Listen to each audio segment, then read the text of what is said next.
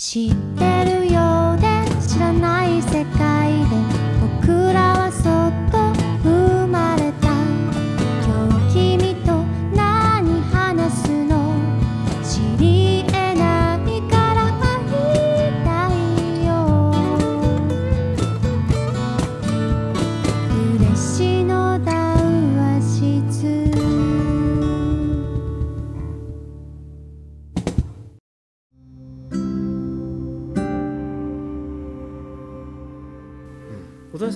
谷さん番頭さんみたいな人っていらっしゃるんですか？今あまあい今はねそんなにいない。うん。まあうん言うても今の前の代表がうん。もう本当ワンマンみたいな感じであやってたから、うん。まあ今も半分そういった形で引き継いでやってるからまだやってるんだけど、うんうん。まあ、鬼門のいう人は何人かいます。うん。お隣さんがいないなくなってるっていうか会社からちょっといなくなってもまあ動くような感じ。そうそうそうそう。なんとか。な大丈夫です、うん。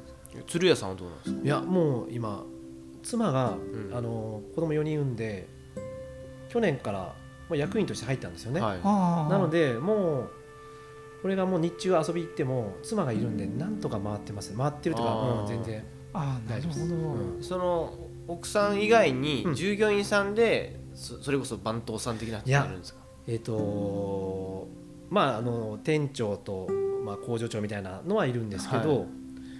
もうずーっとそうですねその彼女彼もまだ40ぐらいなんで昔からそのうちの親父の代でずーっと親父の下でいたっていうスタッフはいないですね。もうあそうなんですかのなんでそう昔から鶴屋を見てるっていう番頭さんみたいな人はいないです。はじゃあやりやすいいですね、だからそうだから戻って大体この老舗企業の菓子屋の息子っていうのははい。よそで修行をして戻ってきてもうすごく変革したいって言って昔からいる職人と仲悪くなってバチバチになるっていうのがよくああるで昔の職人辞めたりとか、うん。はいはいそういうのがよくあるんですけど、はい戻ってきても俺ふわっとしてたんで、うん。まあ、昔からいた職人もいたんですけど70うん代うんうん。なんで全然うまくやりましたね。あうん。なんでそういうあそのふわっと感わ かるな。いやいやあんいまや和弘さんそこほあ強みっすよ。いやそれちょっと今日聞いて、ね。ああなるほどそこポイントですねと思った。うん。老舗のね。うん。かなりやっぱりさ老舗だとやっぱり先代先々代の人とかももいるわけだから、うん。そことのほら考え方の違いとかって、うん。絶対どの企業もあるんそうそう。比較対象が絶対出てくるんですよ。そこで、うん。前はこうだったとか。うん。でもそうじゃないんですね。うん。なんかそこってあんまり意識を釣り屋さんはせずに。そう。なんかうちの親父もなんかこうやれっては全然言わなかったですね。あそうなんですね。なんか一緒に働いてた時期もあるのか、まあ、あるっちゃうのかうんあんまなんかなんもでもそのお父さんと自分の性格の違いってあります、ああありますね。うちの親父知ってますよ、ね、よく知ってます。うちの親父あでも人よそでよその顔は知らないもんな。うちはの社内ではやっ厳しいぱガンガン言うんですよ。あそうですか。めっちゃニコニコしてて。ああそっかご存知ですよね。うん。顔は、いや泊まりに来ても、はいはい。何回もいただいてるんですけど。ん。もうずっとやニコニコしてなんか。ぱいや違うんですよ。うち。天皇陛下かなって。思ういやいやいや。あでも年取ってきてそうですねだんだんうんそういう雰囲気をまとい出しましたね。いやでも違いましたね。厳厳しい人であるなっていうのはちょっと思ってました、あそうなんですね、あの仕事に関しては。うん。厳しいなっては思ってたんですけど。口うるさく言ってましたね社員にも、それでもやることに関してはそこにとやかくそういったことに対してうん、言わないんですよね。あでもそう自分がなんかこういう商品作りたいとかいうことに関しては全然あやらなかったですね。ああそうなんだ。へえそうでもなんか決算書とかまあその経営その代替わりすることにななる、まあ、な今後なるんであろうからあのその経理とかそういう部分に関してはもうしっかりやっとけよっていうことぐらいでした。それもふわっとそれぐらいでしたね。なのであんま、うん、言われてたんんですけどいやでもそうですよね、いや僕なんて何も教わってないですよ。うん、うん父親からですね。いやもううちもそうなんです。引き継ぎとかがないんですよ、引き継ぎ何もないです。よそうなんだ。丸投げですよ。いやそれはでもやりやすくあるんでしょうけどね。あうん。確かにでもその立場になったら言いそうだもんな自分、うん。めっちゃ息子に。ああやっぱそうなんだ。言わない勇気ってすごいですね。そう考えるとそう思う、うん。いや僕まだ今言われてる方なんで、うん。ああれが足りてないこれが足りてないって。あーでそこで気づいて自分なりに勉強しながらやるん。ですけど、まだいることでの甘えはまだ僕はまだあるなと思ってるからちょっとそこは今2人聞いたらちょっと反省だなと思って。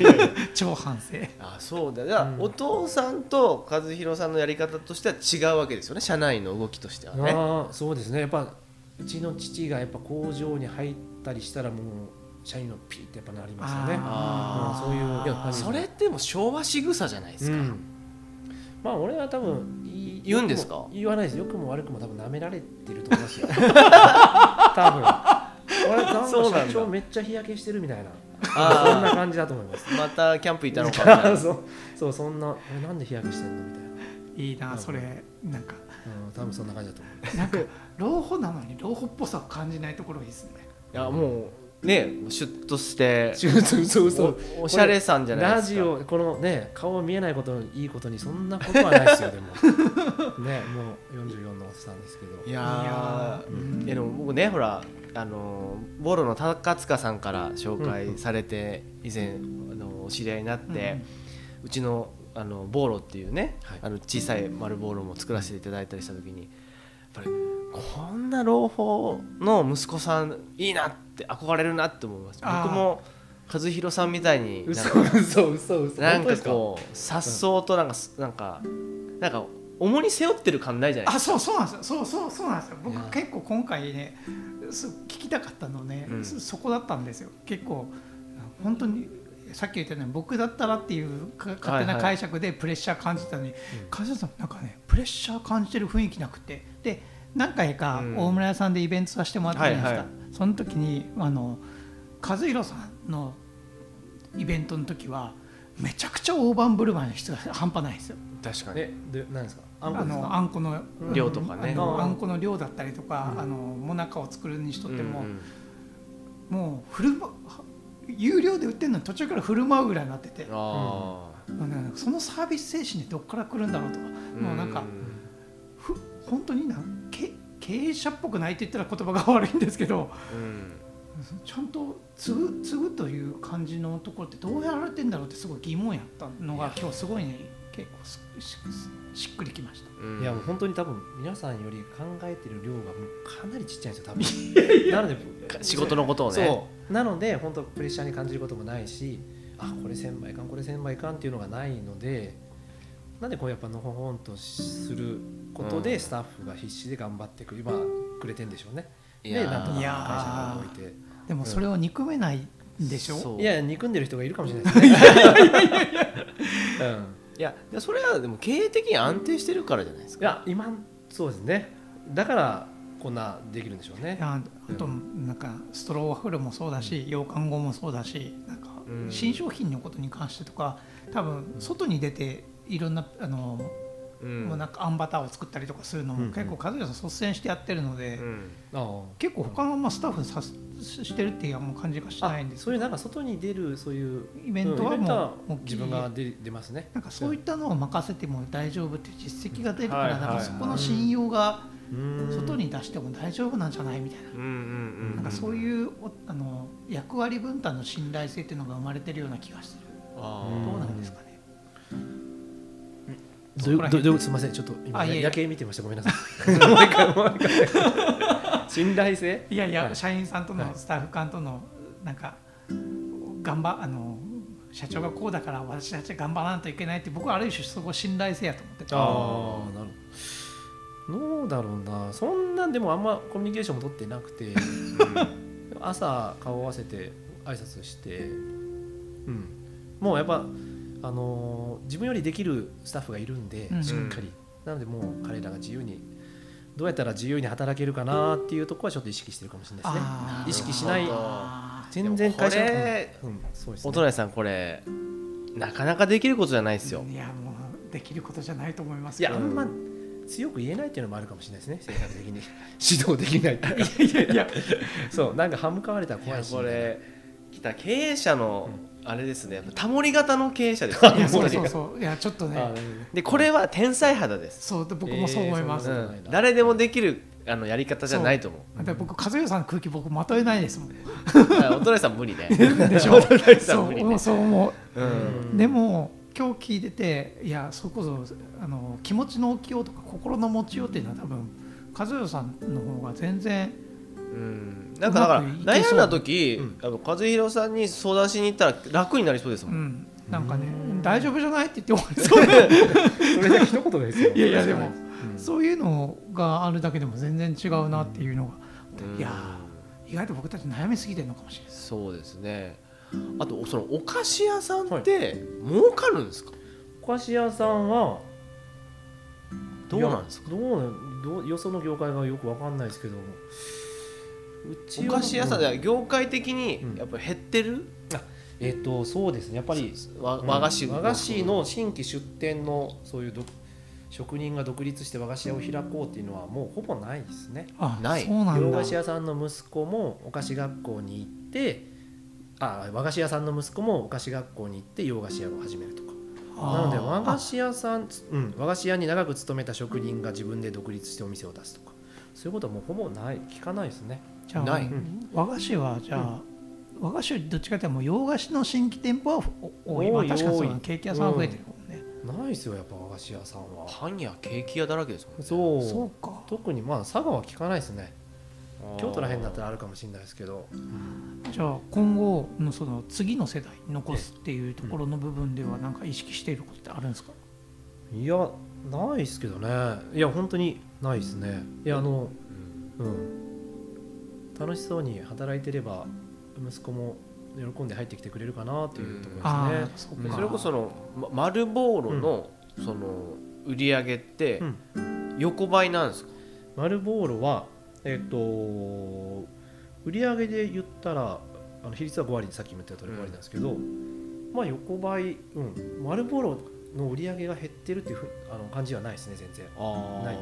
逆になんで減らないんですかね？なんでだろうある程度やっぱり昔からの人たちが安心して買えるお菓子なんですかね。やっぱなんかうん。丸ボールを使えるシーンも佐賀ではやっぱり贈答用でまあお,、お歳暮中元。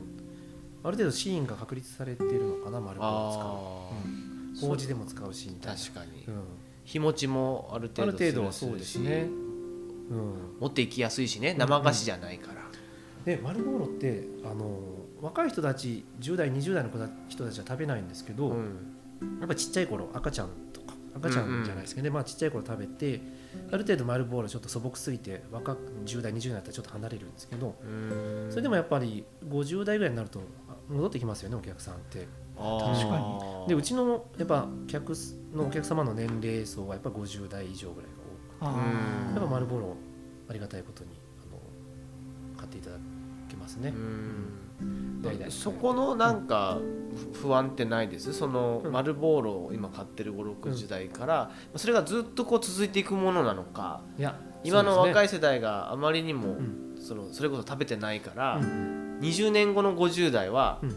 今より減ってる可能性ありますよね。そういやもちろんね少子化で人口も減るし。減るし売り上げは今後この規模でやってたらね売り上げが伸びるってことはなかなか難しいんでしょうけどいよいよ丸ボールが厳しくなったらってなったらその時やっぱ考えるじゃないですか、うん。今今どうこうしたいっていうのはあんまないんですけど、うん。でもなんかあの丸ボーロをあのさっきも冒頭話があったかもしれないですけど丸ボーロの味の部分で、えっと、昔からこの味っていうわけでもないんですよね。うん。ー微妙に変えてるんですか、もうもちろん微妙にっていうか多分相当変わってるでしょうね。ああー。まあ、季節でも味も変わるんですけどね。あまあ昔の原材料とも全然違うし。なるほど。なのでその継ぎ足し継ぎ足しのそのやつを使ってるわけでもないので、うんうんうん。味は日々変わってると思います。でこの間もお客様から「鶴屋の丸ボールも小さなったやん小さなったね」って言われたんですよ。メールで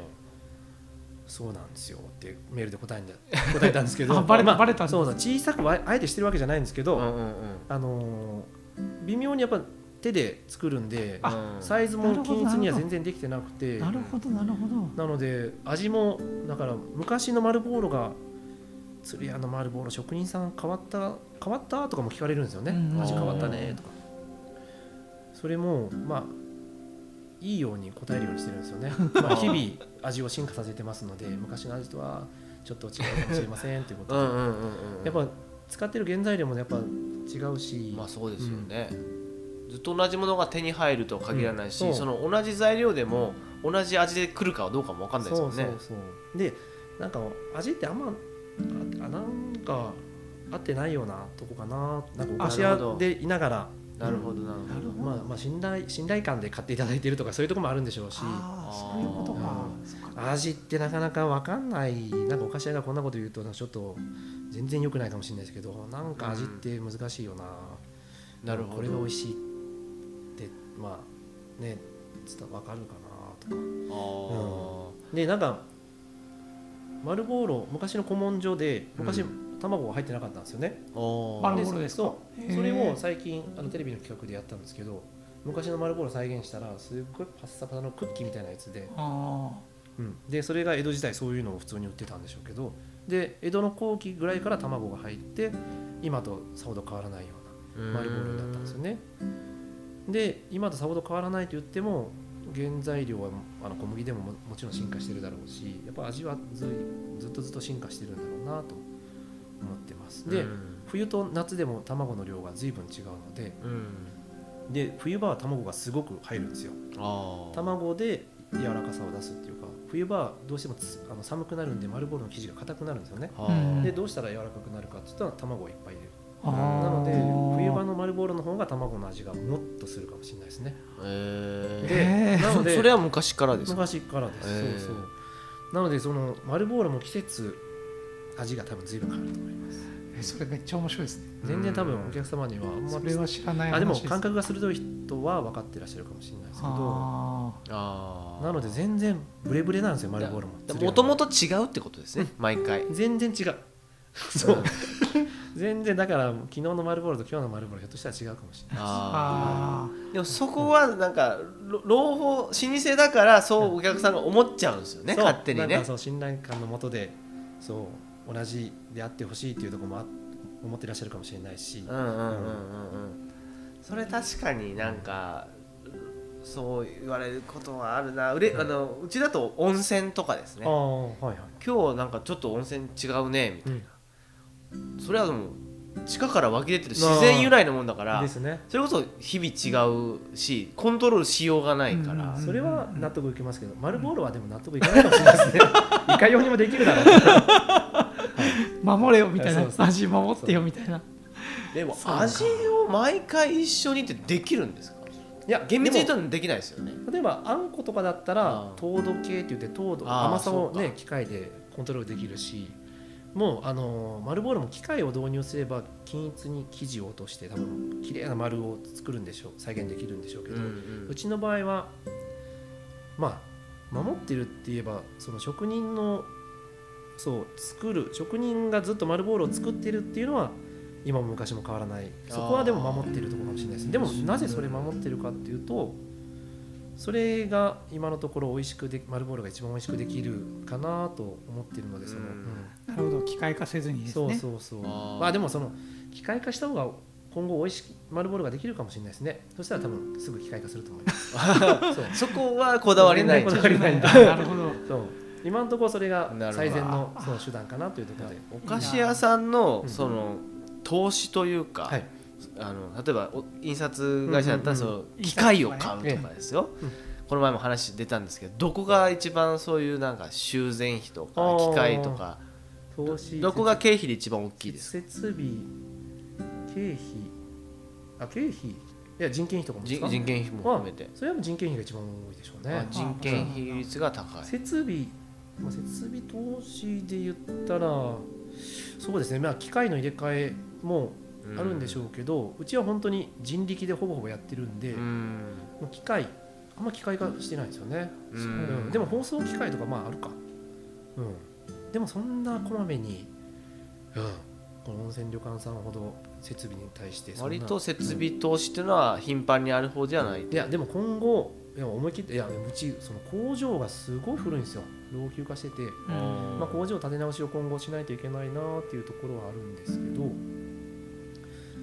そこまでないですかね設備に関して、えあいやうん。機械化うん。機械化した方がいいんですかいやねいやもちろん。いやこの本当さっきも言ったように職人さんがずっといてくれるわけではないんでしょうから、ね。その問題か。そう。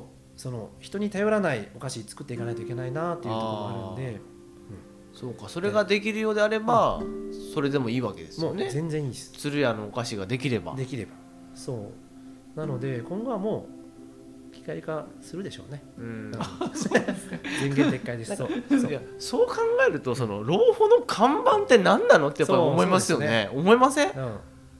いやそうですね、うん、でもあのー僕のねあの、し知り合いというか、うん。嫁のうん。幼なじみがですね、はい。まあ、とある鮮魚店に、うん。あのー嫁いだわけですよ、でも鮮魚店のその旦那さんはねうん。魚やめたいと。ほうほ別に魚じゃなくてもいいんだと、うほうはい。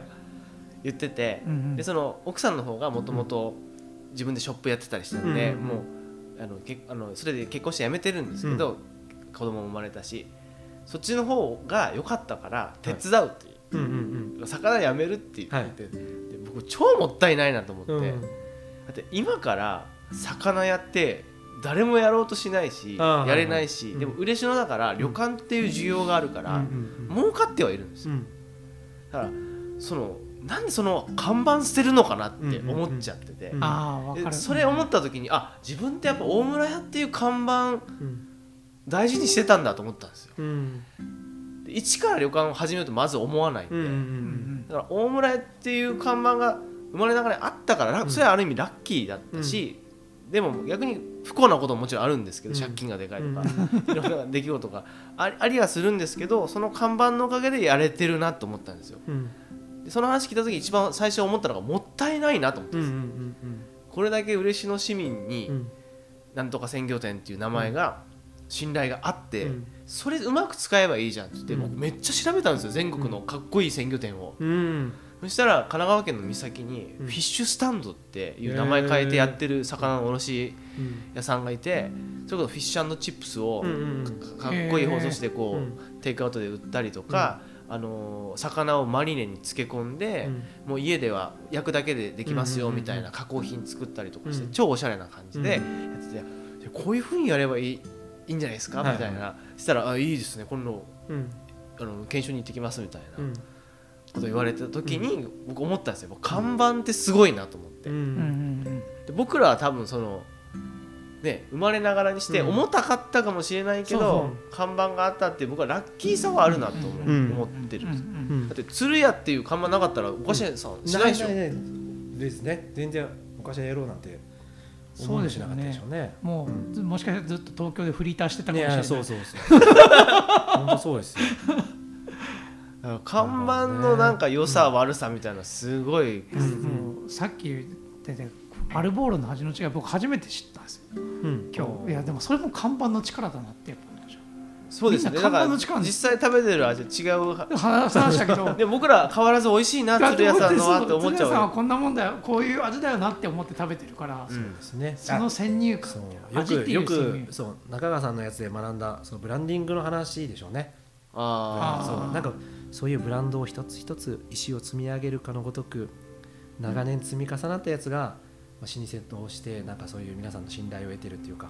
あ、うん。でもそれでいてその辺のなんかあんまこういうすぐ変えちゃうあの太刀でもあるんで性質でもあるんで、そういうとこではなんかブランディングをすぐ今まで積み重ねたやつをすぐすぐなんか裏切っちゃうような今回の15台積み数えるかもしれないですけどね。はそう。ブランディングってどうどうですか？やっぱりうん。あんまり性に合わなかったわけでしょ？すぐやんないってことは。いやすいやいやブランディングの本を読んだりもしたんですけど、いやよブランディング。ブランディングでどんな印象ですか？どんな印象っていうか、僕高付加価値化なイメージですああああ高い価値をつけていくのがブランディングいいわゆるそのトーントンマナ、はいはい。トーンとマナーを整えたりとか、うん。なんかそこの見せ方を統一させるってことですよね。自分が持っていきたいブランドのトーンとマナーを決めるみたいうんうんうなん。とこですけど、そうですよね。そうなんかお客様の頭の中をどう作っていこうかなっていう、まあ、考え方でもあるんでしょうけど、うん。そう釣り屋をどう思われたいかってういうところを大切にしないといけないなというところ、うんまあ習ったりもしたんですけどでもなんか、まあ、あの今後さっきのビジョンの話にも戻るんですけどなんかずっと同じことをやれる自信がないですよねうん。僕は。あうん。なのでその時代時代でコロコロ変え今後も変えていくんだろうし、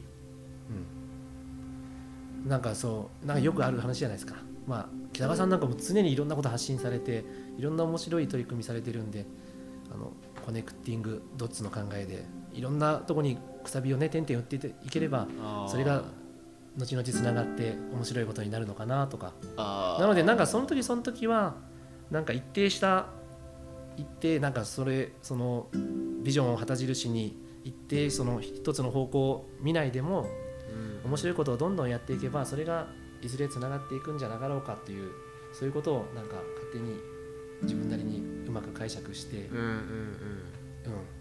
強い信念を持てないので、そういうことでうまくやればいいなと思ってまああこれは強い信念を持てない老婆の息子には朗報ですねこれね。そうだと思う。これでいいんだとう。ん。それでいいなってめっちゃ思った。す。いや本当にもういろんな人になんか自分がふわふわしてたら結構やっぱ支えていただけるんですよね。いろんな人に声かけていただけるし。それは確かにうんそれしかないですね。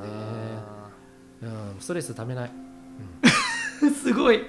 本こ当に。れはいいですね。いや本当にもう資源ですよ。ストレスためたらダメですよ。これは絶対ニュースピックスでは経営者言わない話ですよ。言わない話ですよ。だってだもうよくある本だのなんか兄弟もブランディングとかうん。ビジョンとかってみんなやった方やった方がいいって分かってるからやれみたいな、うん。やった成功事例しか出てこないんですよ。どこ行っても。うん。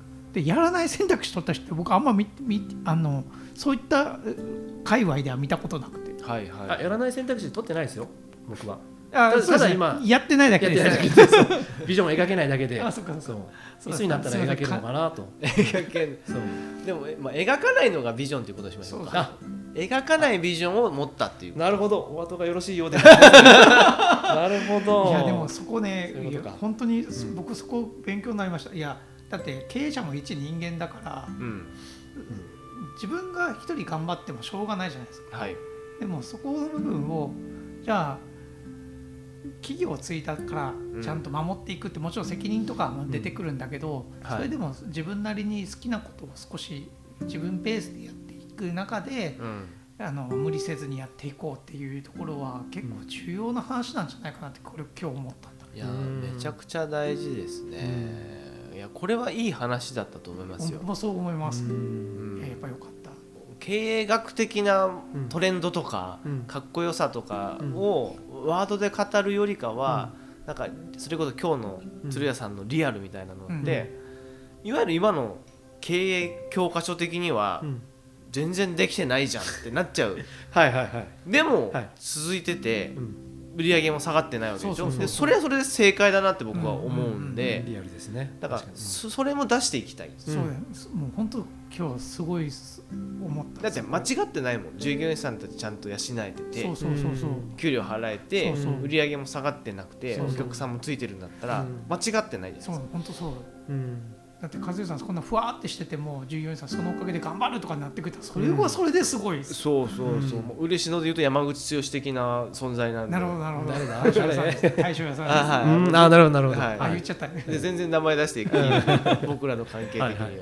うん。そうそうそう。だからそれも一つの僕は大事なうん。ことかなって思ああとって、和代さん能力の一つですようん。いやいや本当能力だと思いますよ。って思いました。ありがとうございます。だから改めて思った。そう一色に染める必要ないなっていうのは思思ったってて、すごい思った。そうそう。これが正しいですよって別に言い切る必要なくて、うん。それぞれの考え方はそれぞれのやり方考え方で正しさがあるんだなっていうのが改めて思ったので、うんうん。でもな多分僕今日話聞いてる限りはその和弘さんは自分色に無理に染めない人だと思うんですよね、うんうんうん。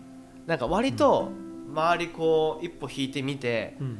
あまだ70代の人言っても無駄だなって思って多分時間経つのをずっと待てる人だと思うんですよ。うん。でもその人たちも自然といなくなるわけでしょ、うんうんでも何もた分かんないですけど大きな戦を起こさずに、うん。うん今職人さんたちが40代ぐらいに変わってて、うんうんうんやりやすかったりするのっていうのも、ある意味待ったからだかもしれないじゃないですか、うんうん。あの時に喧嘩してポーンってやめちゃうと、うん。どうする職人急にいなくなったよ。うんうん一人二人じゃどうすんだよみたいな話になったかもしれないですけど、なんかじっくりじっくりなんか待つことでうん。なんか今のねやりやすさがあるっていうのは僕はその待つっていうのは割と今の経営者できないと。あー分かる気がする。変わってすぐなんかせんといかんみたいうん。な感覚ってどうしてもあるから、いや僕もあのー話し合わせるわけじゃなくて同じタイプでうん。割と他の旅館さんとかでも代変わって、うん。もう全員辞めさせたところもあるわけうですよ、ん。もうガラッと。うん。でも、まあ、それはそれで僕は間違ってない正解だと思うんですけど、僕と若女将嫁がうん。昔からもういろいろもうこうしようああしようってずっうん。と夜ご飯食べながら話すんですけど、うん。嫁も草野球でいいって言う草野球チームが甲子園目指すぐらいの方が私は好きっていう言うんですよいねやなんかワードが面白いですね奥様。草野球の社会人でもうもううん。もうボロボロでもう弱っちいけど、うん。なんかみんなで頑張って県大会まず行って、うん。次九州大会行ってっていう目指す方うがん。僕ら的だよねみたいな話がして。だから昔からいる中井さんとかも辞めさせたことないんですよ、であのもうよ嫁がどっちかというとそういうコミュニケーションすごいうん。スタッフの人とうん。取るの上手だからうん。すごい取ってくれるんですけど、すんごい話してくれるんですよ。70代のおばあちゃんとかに。ん。全然理解してもらえないんですけど、うん。もう何回も何回も話してじんわり変わってきて、今ポンと若い人たちが来てくれたんで、うん。ガラッて変わってでもその古い人たちもうん。今まで散々話してきてるから、それすごい受け止めてくれるんですよ、うそれは本当僕じゃなくてもう嫁のおかげ。うん。完璧に、うん。僕じゃできない。僕だったら多分ガラッて変えようと思っちゃうと思うん。う、うん、もう全部やめていいよって言っちゃいそうです、なるほどね。え奥様はもうご結婚と同時にそうもうすぐもう、うん。はい、会社入って。なるいやなんかもういや北川さんに質問とか全然いいですよね。全然いいですよ。いや全然いいですよ。なんか最初からもうあの奥さんと一緒に働くのは全然 OK だったんですか？もうそのつもりで結婚しましたし、そうん。だから僕もなんか結婚する時そんなにいろいろ約束事言ってなくて、プロポーズもしてないって今で文句言われるんですけど ふわっと僕もしちゃう。なるほど。なんかあんまりこうイエスノーってわって言いたくないんですよ、うんなんかだって変わるじゃんとかどっかで思ってるし、だからなんとなくこっちなんじゃないの？みたいなのでじわじわうん。そっちに持っていくみたいな。なるほどね。でも多分僕と和弘さんが、えー、と兄弟だったら潰れてると思う。いやいや北川さんしっかり芯やっぱ持ってらっしゃるでしょ。いやいやいやいやふわっとしてますいやそんなこよ。とはない。絶対そんなことはない。ふわっとしてますよ。えのノリの男なんで僕もわ割とね。割とノリでガッていっちゃうんで。すよ。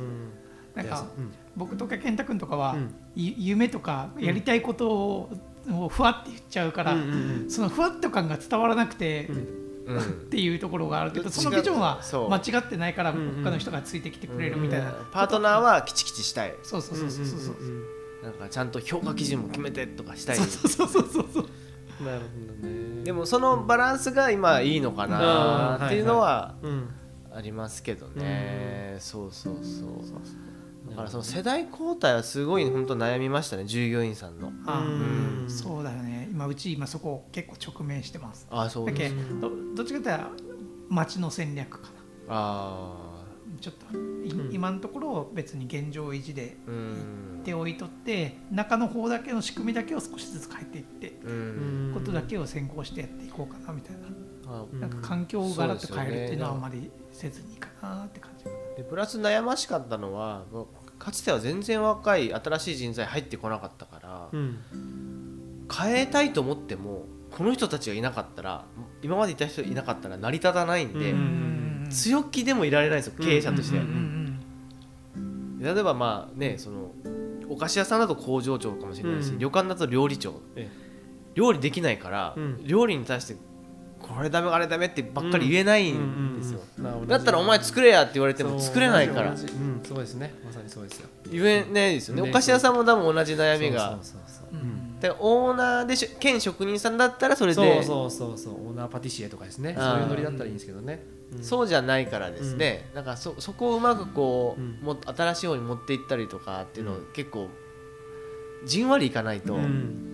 難しいとこありますよね。ね。確かに確かに。うん、いやでもいろんな話できましたね。いねやよかったと思います。朗報、はい。えー企業の、うん。えーなんですかね40代30代がそう。リアルを語り合うということで、まあ、今日は主にね鶴屋さんの話をしてきましたけども、い、やこれはいい話だったしなんか普通こういうメディアとかウェブとかで普通出ないというか、あんまり記事化されにくい はいはいはい話で。そうそうそでも僕はすごい大事なところだと思ってて。ういや本当に大事ですよ。なんかあの本当なんか経営学的な経営者としてっていうのがなんか割と一色に染められてるなって僕感じるんですああわよ。かりますそれ。うんうん。こうしなきゃいけないとかそれビジョン作らないといけないとかこのあの本読まなきゃいけないとか、うん。こういうふうにしなきゃいけないっていうのがなんかあまりにも多すぎるしあの情報もほらはい簡単に入ってくるからとらわれるんですけど、うん。割とそれこそ300年続いてる老舗っていうのはん。割と、というかほとんど多分さろ300年ビジョン作ってなかったって言っても過言じゃない、うんうんうんはいある意味。続けることとか、うん。目の前のお菓子が美味しいこと、うんうん。うん、お客さんが美味しいって言ってくれることだけ大事にしてたっていうすごくシンプル、うん。で経営ってシンプルなんだなっていうのを今回今日話聞いてて思ってて、だから旅館で言うともう温泉入って気持ちいいだけは、うん。あのふ踏み外さなかったらうん。大丈夫かもなって思うとうん。すごい楽になる、すごいっすね。いやいやすごいっすね。こういうなんかエンディングのまとめるのすげえと今思いました。やっぱなんか人の話を聞いて自分なりにこう噛み砕いて最後にこうアウトプットとして出すっていう能力欲しいと思いましたよ今すごい今恥ずかしいわ。いやいやいや。めっちゃ肯定しておりますこれこういうことをちゃんと言えるのが、ということではいね。まずはそのね、真のシンプルさだけを大切にできればいいんではないかなっていうのはすごく今回思いました。ということで、えー今回の嬉野談話室は鶴屋菓子舗の代表取締役の堤和弘さんとお隣印刷代表取締役のお隣慎介さんと、えー私旅館大村屋の北川健太がお送りいたしました。それではさよなら。ありがとうございまあした。りがとうございました